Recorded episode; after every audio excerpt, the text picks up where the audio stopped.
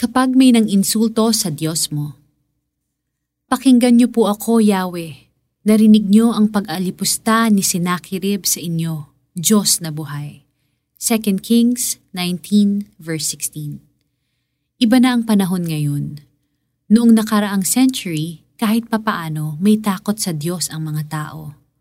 May kasamaan din at ang iba ay karumal-dumal. Pero iba ngayon. Tila ba fashionable ngayon ang maging palaban sa Diyos?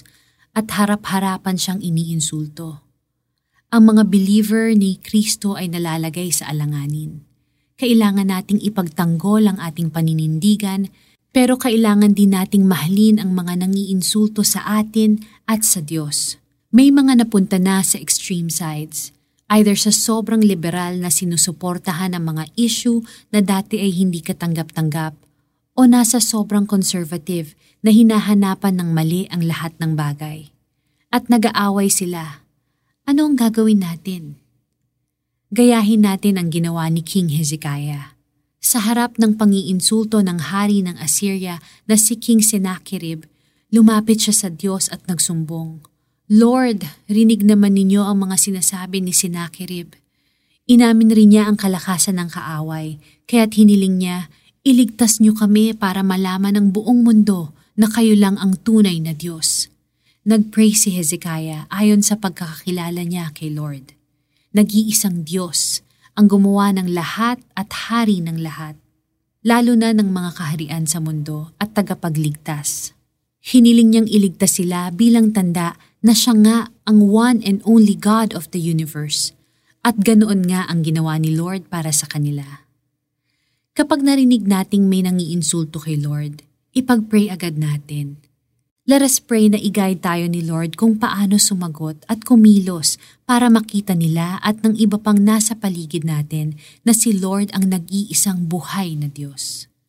Tayo'y manalangin. Panginoon, kayo ang makapangyarihang Diyos na nagahari sa lahat ng kaharian sa mundo. Kayo ang lumikha ng langit at lupa.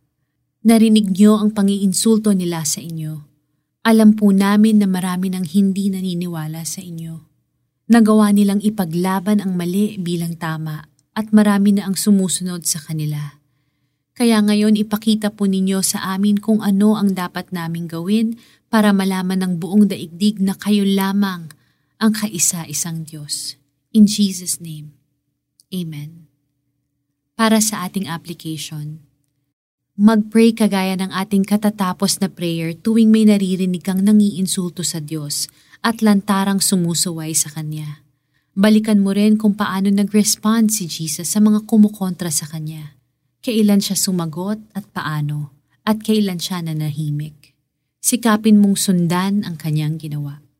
Pakinggan niyo po ako, Yahweh. Narinig niyo ang pag-alipusta ni Sennacherib sa inyo, Diyos na buhay. Second Kings nineteen verse sixteen. Ito po si Lara Kigaman Alcaraz, and I hope that you were encouraged and emboldened by the Word of God.